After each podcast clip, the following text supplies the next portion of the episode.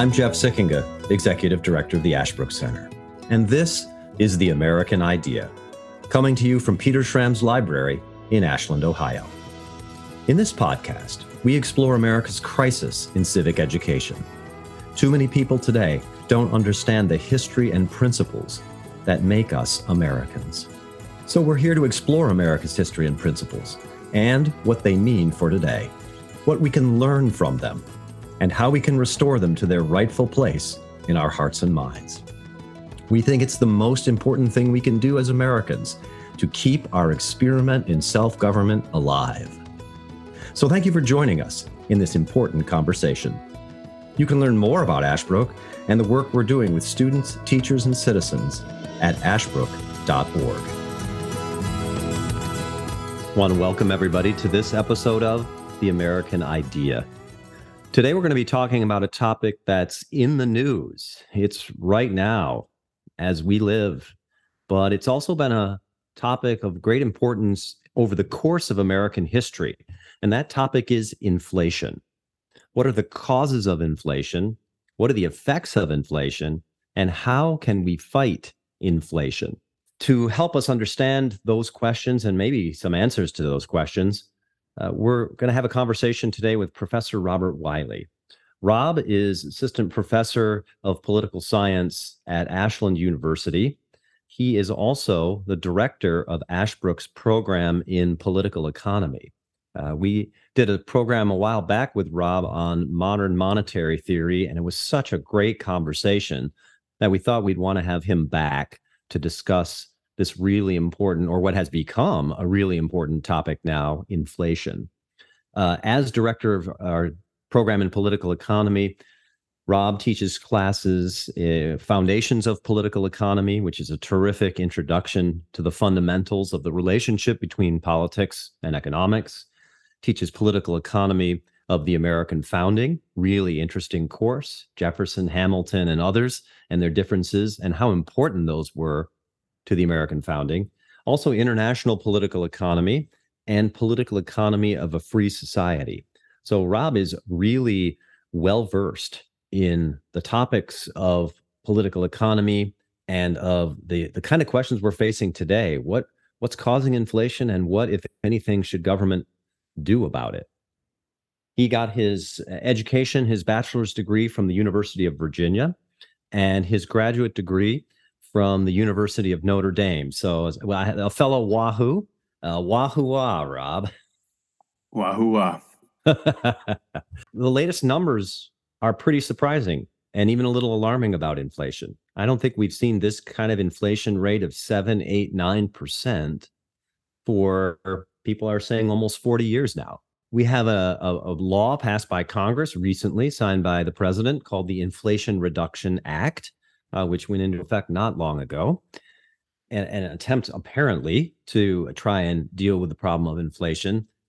Talk to us a little bit about how we got to this place where we are now. The, the, the ghost of inflation has been resurrected from the dead. People thought maybe it was even dead and buried over the last 30, 40 years, but here it is facing us again.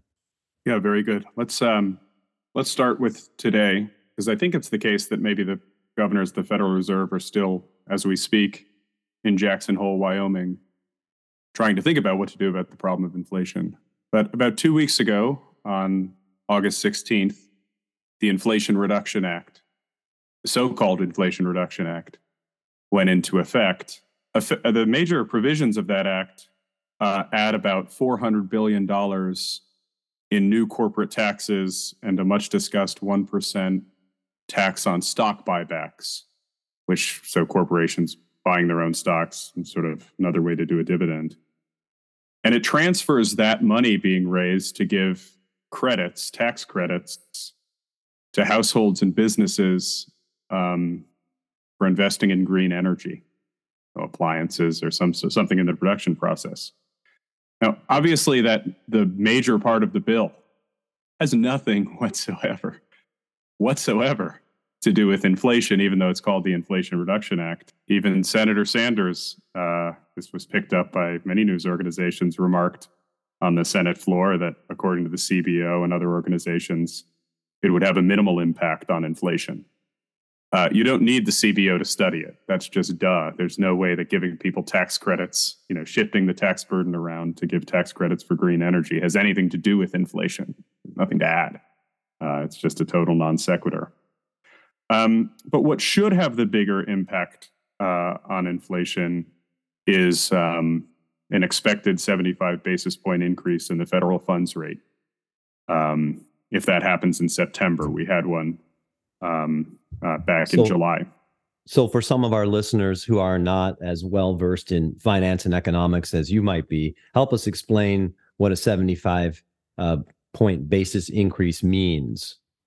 Sure. So that's uh, 0.75 percent um, in the in the overnight rate or the federal funds rate. So when um, commercial banks need to borrow money um, in order to give you a loan, uh, they have various capitalization requirements. They're required to have a certain amount of cash on hand. And when lenders don't have that, they have to borrow, and the lender of the last resort is um, is the federal government, and so uh, or the Federal Reserve System. And so when the Federal Reserve uh, sets an interest rate for what a bank can get overnight to have on hand for tomorrow, that's a sort of base interest rate that then we see interest rates all across uh, the banking system sort of follow. The idea behind raising interest rates is you could see it a few different ways, but one way to see it is to make it more attractive to save money and keep money in the bank. Another way to look at it is it's more expensive to borrow money if you want to expand your business. Um, and that's just an effort to keep to, to contract the money supply. Um, the idea is that uh, inflation is a monetary problem. Inflation is because the money supply is too large, although we can talk about all sorts of other reasons, and I'm sure we will about why prices seem to be going up. That's usually what we call inflation, but it can have other problem other causes than the money supply. The idea behind raising interest rates, of course, is to is to decrease the money supply so that each dollar in your pocket, you know, is not that it's more valuable, but it grows less valuable uh, uh, less quickly. uh huh. So, how did we get here from? I don't know. I'm thinking about say February of 2020, right before COVID hit um, I think we were uh, unemployment rate of below five, certainly maybe even below four percent, but also an inflation rate uh, that m- most people weren't even noticing.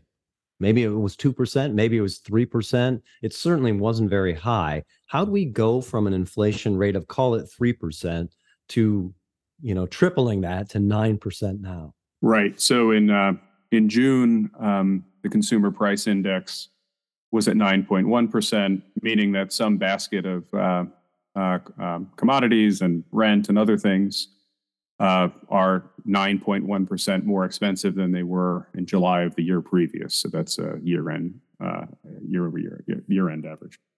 Um, that's cooled off a little bit. So uh, in July, it was 8.5%, but that's still a fairly high, you know, accelerating uh, rate rate of of inflation and the highest that we've seen since uh, 1981, since the, the beginning of uh, uh, Ronald Reagan's first term, when the inflation rate was about 10%.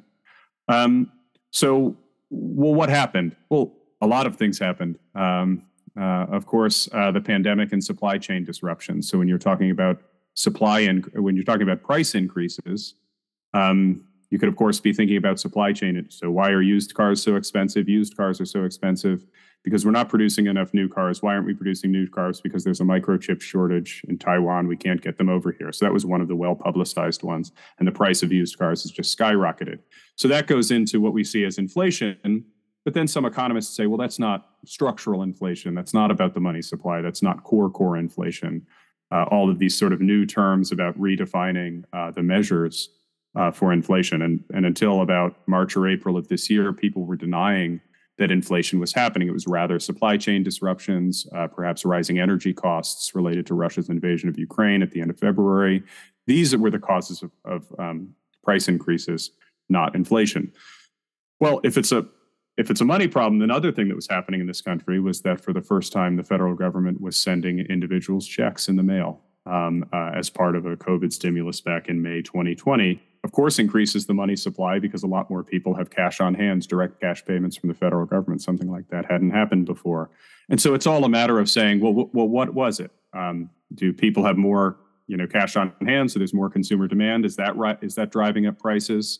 That people have more money, the money supply has grown, or is it this, these supply chain disruptions? And of course, during COVID, it was almost impossible to sort of sort these things out. Now, as we've emerged from things, uh, uh, no one, I think, is an inflation denier anymore. People may argue about whether it's, you know, uh, corporate concentration and companies that are there are too few companies, so they're sort of keeping prices artificially high. But in in so many sectors of the economy, prices have gone up where you don't see that concentration. So it's uh, no one's denying inflation anymore uh, as we're looking to that eight or nine percent. Right. I'm just thinking about our good old friend, the supply and demand curve. Right. So if if pri- prices go up, it's either because demand stays the same and supply goes down, or demand goes up while supply stays the same. Or in this case, it looks like you're saying with so much money being flooded out there from the federal government, you have demand increasing, more money out there to be spent, but you also have supply going down because of supply chain interruptions and all the rest. And that means prices will go up, as you say, even more. Are you surprised that it's gone up to eight, nine percent? No, I was wondering where inflation was uh, the whole time.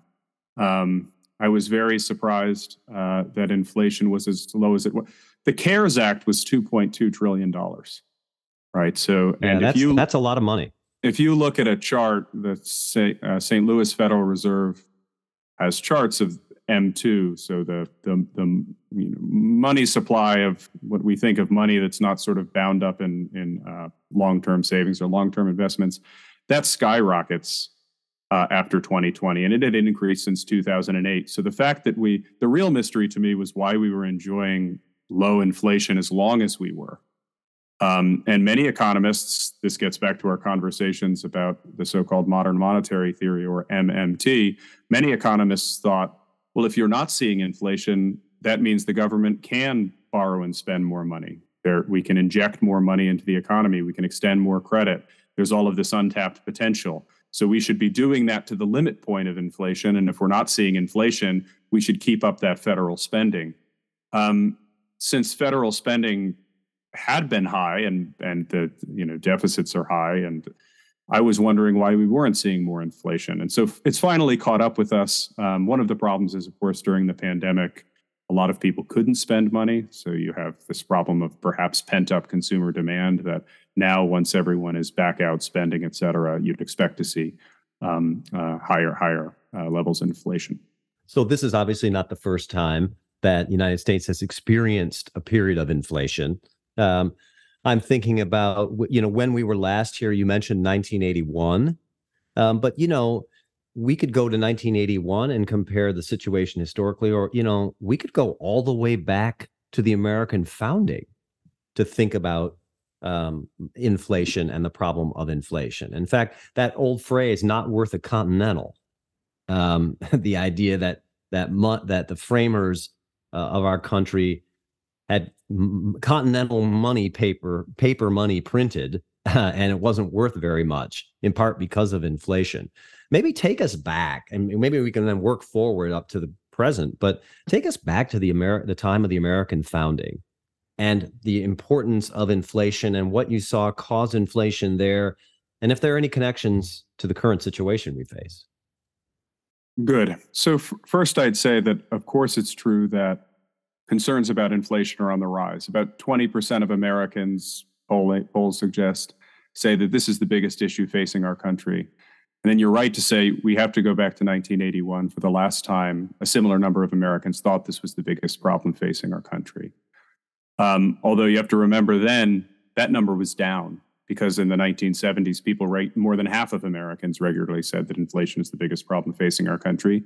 And giving all the problems facing the country in the 1970s, that's a pretty amazing, amazing figure. So these worries are back, but as you say, they're not new, right? These are worries that um, our fathers brought forth on this continent, a new nation conceived not only in liberty but in debt. Uh, and in high levels of inflation and American Revolutionary. And these were urgent problems. Um, and in many ways, these were problems that the Constitution was designed uh, to fix. Um, the Commerce Clause, where only the federal government can uh, um, can print money, uh, mint money, and uh, all other debts have to be paid in gold and silver. right? Um, uh, at the end of Article 1 there, Section 10. That was a response to this problem. And there, I think, are a lot of unheralded uh, contributors to our nation. Robert Morris is a good example of these. Um, it was a it was a big lift um, to to stabilize the country's economy, and more than that, these problems of inflation were related to the ideals of of the revolution of the revolutionaries and of the founders. Because the the problem the problem of inflation most fundamentally reveals to us that money is not wealth and the European empires. Whoa, you got to stop for a minute. That's an amazing thing to say because I think most of our listeners would say, What do you mean money is not wealth? uh, the more money I make, the wealthier I am. The more money I have in my savings account or in the stock market, the wealthier I am. Help us understand money is not wealth. Of course. And when I ask my students, who is the wealthiest person in the United States? Who is the wealthiest person in the world? And it's easy for them to give me the example, although maybe not anymore now that uh, Elon Musk is so leveraged with his Tesla stocks. Nonetheless, they, they say the person with the most money. And, and that's fine. I mean, of course, that's the case that this is our measure of wealth, that we measure how much wealth people have with money. But if that money loses its purchasing power, it to that degree is no longer wealth. And you know, you can show them the pictures of hyperinflation in Germany, et cetera where um, having a lot of uh, Deutschmarks in the 1920s, well, those were a lot of toys for your children to make kites out of or blocks, but it, it wasn't money. It wasn't it wasn't wealth um, in in that way. This this was a problem that um, I think Montesquieu first um, reveals in the 18th century, and he's a good person to go back to because I think he's equally influential uh, with the founding fathers, where it's Montesquieu or John Locke who are most often being cited by our founders, uh, or uh, the Scots. So um, David Hume and Adam Smith laying at about the same time, 1776 being not only the Declaration of Independence, but Smith's inquiry concerning the nature and causes of wealth of nations. Um, Montesquieu is also influential upon them. And Montesquieu uh, looks at the Spanish Empire and the question that interests him is that why, if the Spanish were the ones um, to call to discover, colonize, and initially settle the New World, um, and draw so much silver from the New World, from the mines of uh, South America and Mexico, why why were the Spanish no longer dominating the world? So he's a chapter in in part four of the Spirit of the Laws in chapter twenty two uh, he writes Gold and silver are a wealth of fiction or of sign. These signs are very durable and almost indestructible by their nature. The more they increase, the more they lose of their worth because they represent fewer things. After the Spanish get so much silver from the New World, further into the chapter, Montesquieu writes Soon there was double the silver in Europe, and this was evident when the price of everything purchasable doubled. And so you think by getting more money than uh, for all of these countries, uh, silver and gold, you think by getting more of it, you're increasing your wealth. But Spain was impoverished, right? Spain did not have the prosperity of the of the British Empire. Spain didn't have the prosperity of the French at the time. Certainly, Montesquieu thought so, and I think he's probably right. Although I, this is sort of a debated point now about just how you know where Spanish wealth was and how how wealthy or prosperous the Spanish economy was at the time.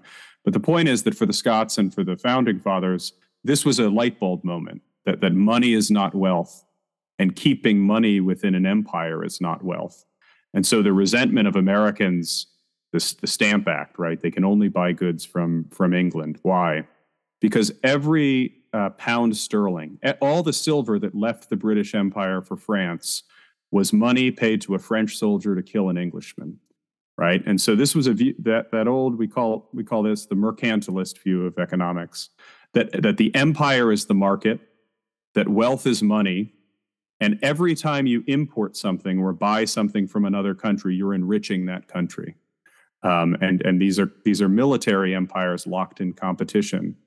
Um, from an economic perspective, the American Revolution was an attempt to break out of that Uh, we we want to command the best prices for our good and trade with the whole world, as we say, uh, as they said in the, the, the preamble to the Declaration.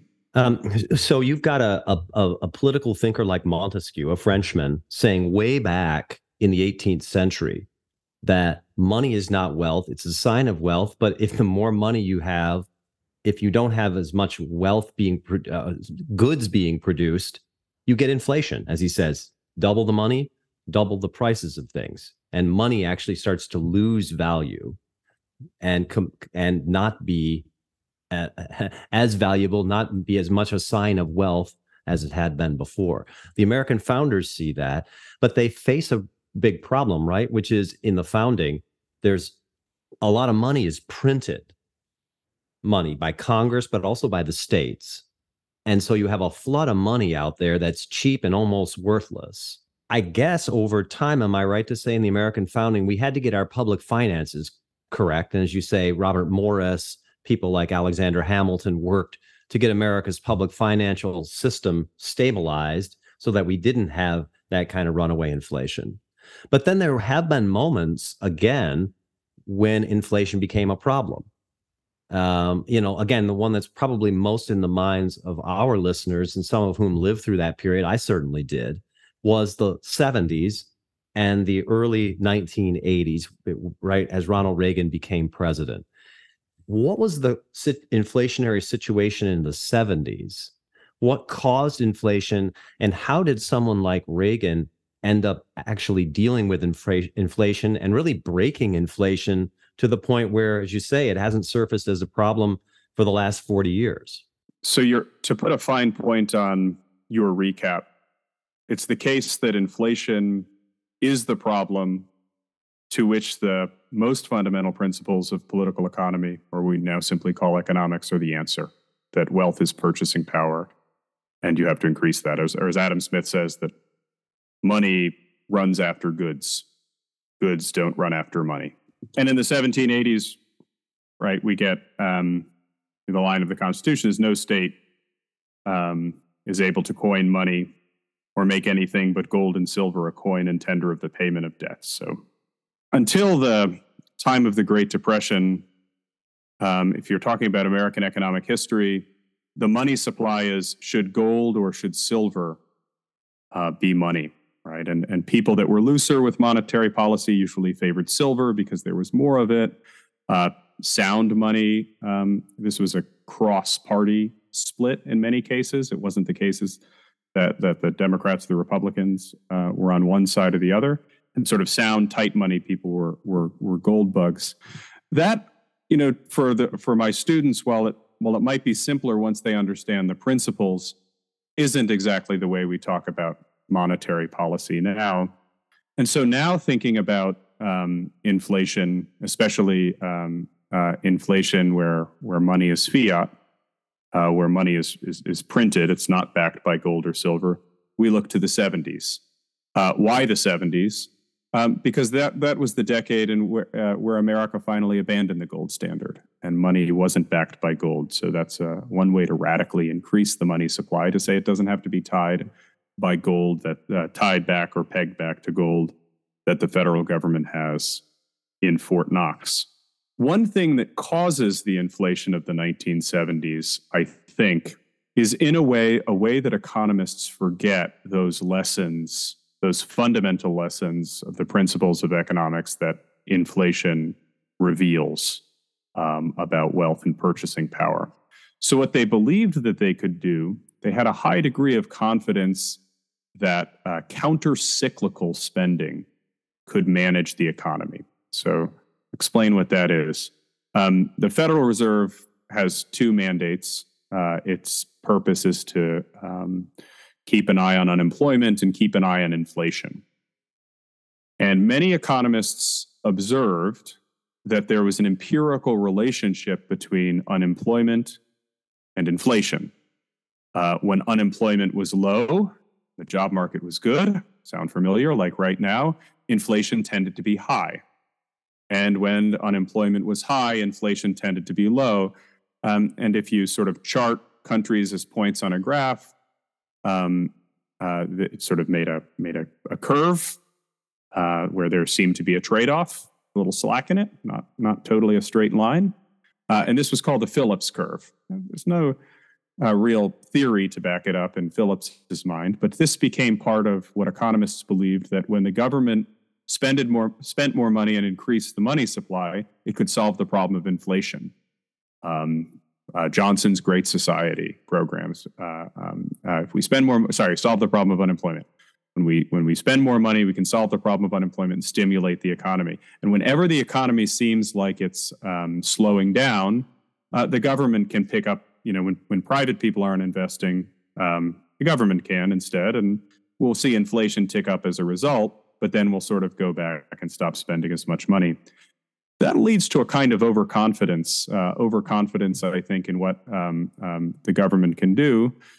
Um, because, as a matter of fact, empirically, this relationship between inflation and unemployment is very tenuous. And anyone that lived through the 1970s will remember the term stagflation, when both inflation and unemployment are very high. Now, now fortunately, um, we're not there right now. We can talk about where we are now, right? But fortunately, the labor market is still very good. We're not seeing high levels of employment as well as inflation. But if you have high levels of employment and, uh, uninfl- and, and inflation at the same time, then it suggests that the government can't sort of accept one as a trade off to solve the other, stimulating the economy and solving problems of unemployment while accepting inflation as a result. And, and the two can sort of spiral and go hand in hand. That led a lot of economists to return to the principles of Adam Smith. Milton Friedman's a good example uh, of one um, and um, um, the, the tenure of Alan Greenspan at the Fed saying we really should just manage the economy only with interest rates. Congress spending a lot of money won't solve the problem of inflation the way you might have thought with countercyclical spending. So we have to be a lot more careful and a lot more humble about how we think the federal government can manage the economy. In a way, they saw it as a return to the principles of Smith, and I, I think there's reason to think they're right about that. Before we continue with our conversation, I think it's important to take a moment and tell you about our undergraduate honors program in the liberal arts here at Ashland University. Hi, I'm Rich Police, Associate Director of Student Programs at the Ashbrook Center. The Ashbrook Scholar Program is an honors program located at Ashland University for undergraduate students with an interest in politics, history, and economics. Modeled after a classical liberal education, you will read the great texts, not textbooks your classes will be conversations, not lectures. Conversations with other students, with your professors, and with great thinkers and statesmen from throughout human history. If you or a young person you know are passionate about life's important questions, if you want an education that emphasizes discovery, if you value liberal education and the principles of freedom it upholds, then this is the place for you. To learn more, visit us online at ashbrookscholar.org. So that's a very interesting idea and insight. How, how did the Reagan administration, because you're saying this was uh, the stagflation problem of the late 70s, high unemployment, high inflation at the same time, it really kind of wrecks the Keynesian model or understanding of, of government stimulation or suppression of the economy to manage the balance inflation and unemployment. You got both out of whack. High un- unemployment high inflation. How did the reagan administration in 1981 come in and sort of break that stagflation problem such that we have not had stagflation problem or even an inflation problem for the last 40 years? That's a complicated question. It's a good question. Um, so i tell my students something like like this. You can imagine um, faced with a problem of recession, to which we look for the federal government for stimulus. The, the machine has two levers, like uh, when you're driving uh, one of those bobcats on a construction site, move the two treads. Um, and you have three options. Um, you can either pull neither lever uh, and say that markets correct themselves and are self correcting. Um, this was a classic argument of Friedrich Hayek, uh, though I'm not sure he stood exactly by it his whole life, but about the, about the Great Depression. Another lever is to say what the federal government can do is lower interest rates, right? To encourage private people to spend more money, borrow money, expand their businesses, spend money. And so stimulus means um, lowering that. We talked about the overnight rate or the federal funds rate earlier. You lower that rate, and that's a way that the government can allow private firms uh, and, and consumers to spend more money. Um, and then the third thing you can do now, you can't lower interest rates if they're already very low, right? And that was one of the real um, scary moments of COVID, where we had near zero interest rates, and we said, "Uh oh, we're about to hit another recession." That lever is already all the way back; it can go. We we have nothing else. So, and then the third, the the, the second lever that you can pull uh, uh, in conjunction with that um, is for the government to directly spend money when no one else will. Uh, now, the idea that as soon as you hit a recession, you pull that lever is what's counter-cyclical spending, right? That's Keynes's idea. Um, Keynes even viewed a world or, or envisioned, looked forward to a world where there would be what he called a socialization of investment, that all the investment of the cap of capital would be done, major firms, major capital investments would be in the hands of the government. Uh, not a very free market idea, not a very Smithian idea, of um, allowing individual consumers to sort of um, and say allowing you know uh, the system of natural liberty as smith called it um, people to sort of innovate on their own and saying that you should really watch the government's purse the government should be as conservative with its money as plain persons are with their own finances for keynes the government can go into debt um, um, in order to finance the government that's that's called deficit spending so uh, back in the 1980s the question is what what fueled the the stimulus. Now, um, the Keynesians who think that it's government spending always like to point out uh, Reagan's military spending, and they like to point out that the Reagan administration, in fact, uh, did not greatly reduce or, or shifted government spending around, deregulated various things and so on, but that spending didn't go down. Um, I think that more credit, though, has to go with Paul Volcker, right, and saying that well, if you can stimulate the economy um, uh, and accept inflation by uh, decreasing interest rates, well, by really increasing interest rates and making it a lot more expensive to borrow money or really encouraging people to save money in long term accounts, you can decrease inflation. So Volcker put the interest rates up above 20%. I remember when my parents bought a house in the late 80s, uh, they talked about having an interest rate of 15%. And when I bought a house during COVID and my rates were locked in at about slightly uh, lower than 3%, I thought, 20, you know, 15 or 20% interest rates. That was amazing. But the reason that money was so expensive to borrow in the 80s was because they were trying to get this problem under control. The last thing I would say about uh, uh, Reagan in the 80s is that really put a uh, constraints on what the federal government could do. Because remember, the federal government also wants to borrow money. And when it costs that much to borrow money, right, um, uh, shrinking the size of the federal government or getting spending on, under control during the rate, that was a necessity. you couldn't borrow money. Uh, and and uh, in our own times when interest rates have been much lower, uh, that has allowed our government to borrow a lot of money. I mean, you now look at we. I know we have had a conversation before about the deficit um, or the national debt um, you know, nosing up above $29 trillion or something astronomical like that. That's not as much of a problem when that money isn't expensive and you don't have to pay a lot to service that debt. But you can imagine with a 20% interest rate that Ronald Reagan was not very keen on borrowing massive amounts of money. Um, and as we look at interest rates go up, neither neither should we. Right. So when you look at these uh, moments of inflation in American life, whether it's the American founding, whether it's the 1970s and early 80s. What lessons do you see as someone who studies this that could be applied to our current situation to try to bring inflation back under control and sort of right the economic ship going forward? There's a lot of debate right now about whether uh, Jerome Powell and the Federal Reserve should continue to increase interest rates or whether they've done so enough. One lesson from history is that they have been extremely cautious in raising rates. Um, not only in the amount that they raise rates, less than 1%, right? 75 basis point, 25 basis point. Um, but also in the way that they announce or signal long before they're going to raise rates that they will. This suggests that no one thinks that inflation is as big of a problem as it was uh, in, in the 70s, when indeed inflation was much, much higher. Um, and the only way to get it under control was a shock, right? Uh, Paul Volcker did not signal that he was going to crank up, you know, push that lever uh, as almost as far as it could be, be, pushed. Hopefully, we have learned that lesson from the past, right? And um, central bankers have a little bit more understanding of uh, the limitations of the tools they have and how to use them in ways that don't, you know, really shock, so so, so that we don't need um, shock therapy, uh, so that we don't need some kind of monetary shock therapy. So that's one hope. The other thing, though, I noticed from history is that we're always in an unprecedented situation.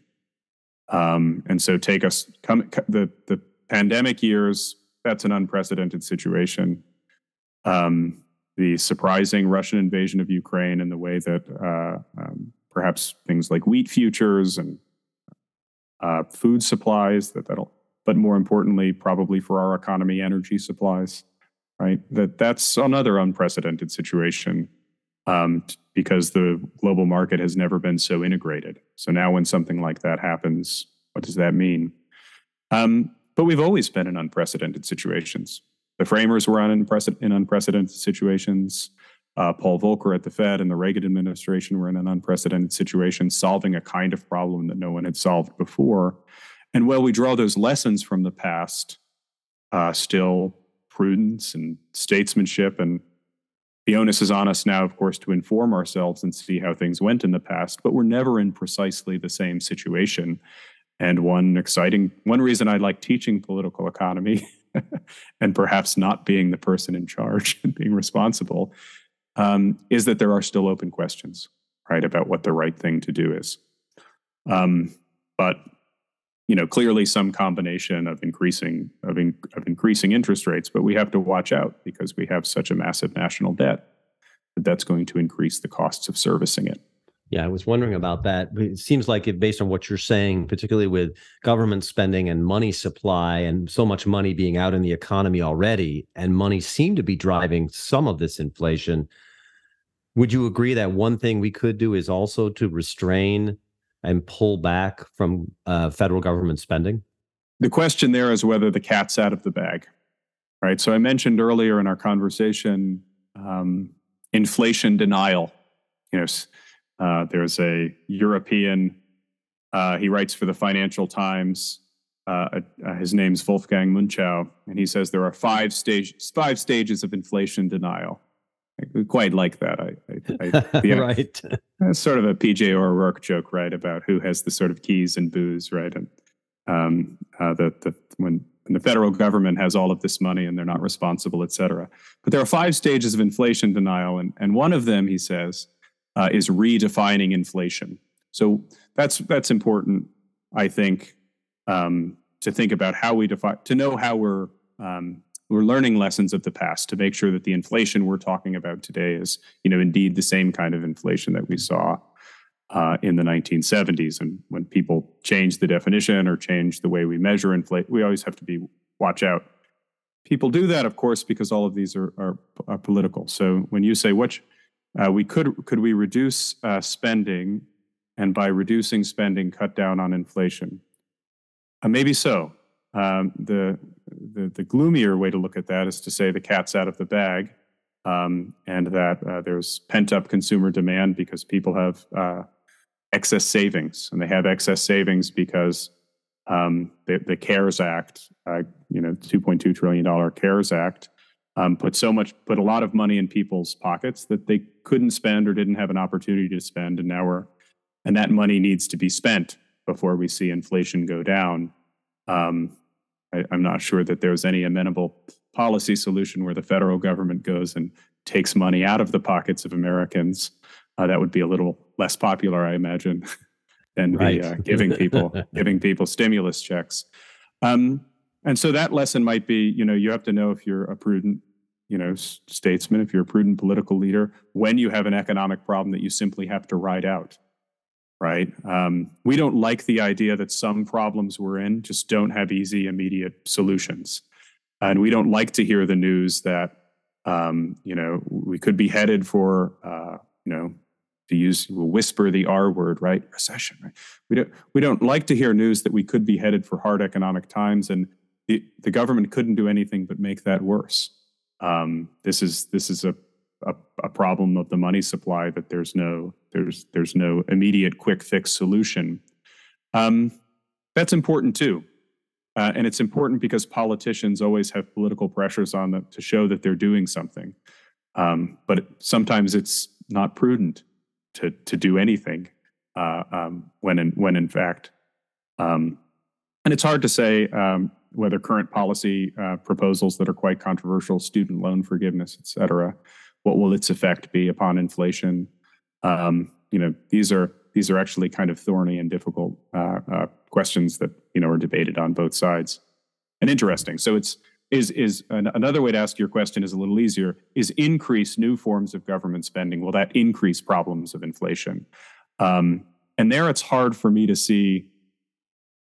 It can't make it any better, and it probably will make it worse. Maybe maybe not a big impact, but um, you know, I don't. You can think about uh, you know your own case about a someone who has to pay off twenty thousand dollars in student uh, loan debts and now has to pay off ten. Will that change their spending habits? You know, well, if that if it, that increases their spending, and then that you know, yeah, and likewise the um, you you should you should watch inflation creep up again because of because of that policy. To to name one that's been in the news. Um, all of these, uh, the idea of fighting inflation assumes that inflation is a bad thing, that it needs to be fought, that it should be fought. For our listeners out there, Rob, why is inflation? What's so bad about it? I'm not sure that inflation is a bad thing, but in, uh, inflation at too fast a rate that people can't plan for uh, is a bad thing. So we all know, even before we uh, take economics classes from uh, learned, charming, witty, and handsome professors, that, well, um, from our stories from our grandparents about uh, buying soda pop for a nickel or a quarter uh, and not the $2 we'd spend at the vending machine now, we all understand um, that uh, inflation is real and we should we should prepare for it. The problem is when the rate of inflation increases, you know, from two or three percent uh, year over year to eight or nine percent. I mean, the problem that the strains that that puts on someone on a fixed income, the way that you know that's so unfair for a retiree, maybe a younger person like myself, thinking about a career, you know, thinking about ways to earn money, uh, it's less of a problem right? You, you have to adjust. But of course, some people in our economy can't adjust, right? Because because they've um, they've already saved what they thought they needed to save, et cetera.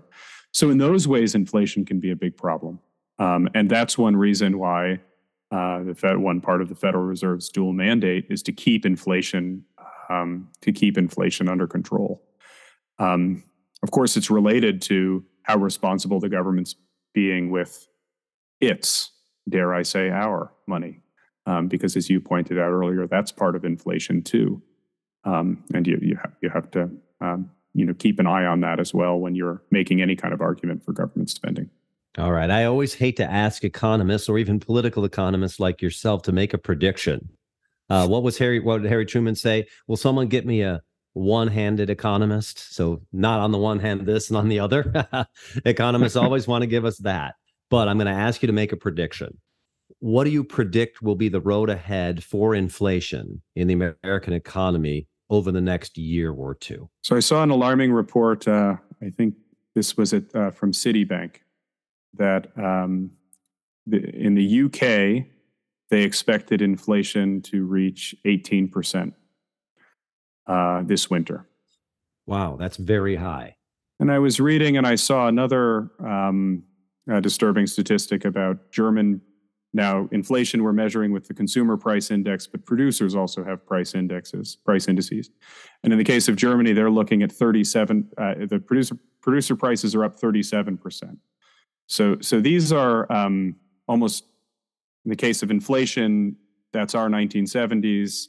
In the case of the German industry, that's an existential number, right? I mean, firms and of course, in some ways, that's localized. That's that's natural gas from Russia, and that's an energy crisis that Europe is facing. I think we're in much better stead. Uh, um, um, part of that is energy independence. Um, and I maybe wish there were more ways to get things like liquid, liquid natural gas to, to, to Europe, more of a sort of integrated market in those ways. Um, I don't think we'll be, we, the outlook is quite as grim for us uh, in this country, uh, in the United States. I think we've already seen inflation begin to go get under control. I wonder if even the rumor of a 75 basis point interest rate increase in September will cool things off. And if I had to make a prediction, I'd say the Fed, that will either be their last interest rate hike of that amount, or it will be surprisingly uh, 50 or 25 basis points to you know get the equity markets to rebound a bit. I think we might be um, at the end of trying to cool inflation in this country and we'll watch. I think inflation will still be uh, high compared to what it's been, um, but more importantly, is watching it dip month after month to say, okay, right, the rate's going down. We can plan for it. We know it's a problem, but uh, but but things are going back to what what could be considered normal and and sustainable, especially for people on fixed incomes or or you know for people at the margins for whom these are you know this is a grocery bill or this is choosing between um, putting gas in your car or, or home heating oil in your you know your boiler. So um, that's that's my hope that we're not out of the woods, but I'm kind of optimistic. I'm optimistic for once, Jeff. Isn't that a good? I'm optimistic. I'm optimistic that uh, that that that things will sort of slowly go down. But the same isn't true of um, of our European friends and allies. That you know where where where price hikes are more directly um, affected, I think, by the Ukraine crisis, for example, yeah, they've got a really long road ahead, and um, and that's important for us to keep an eye on, not only you know uh, for their sake, but for uh, possibly prices and you know worldwide global prices and prices in this country. Wow. That's fascinating uh, and, and, hopeful. Uh, I'm glad to hear that from you, Rob. I appreciate that. Good for our listeners to hear that. Uh, this has been a really uh, fascinating, illuminating conversation about the problem of inflation, historically and the and as we face it today, what's causing it and what we can do about it. Professor Rob Wyllie, thank you so much for joining us on the American Idea. Thanks for having me.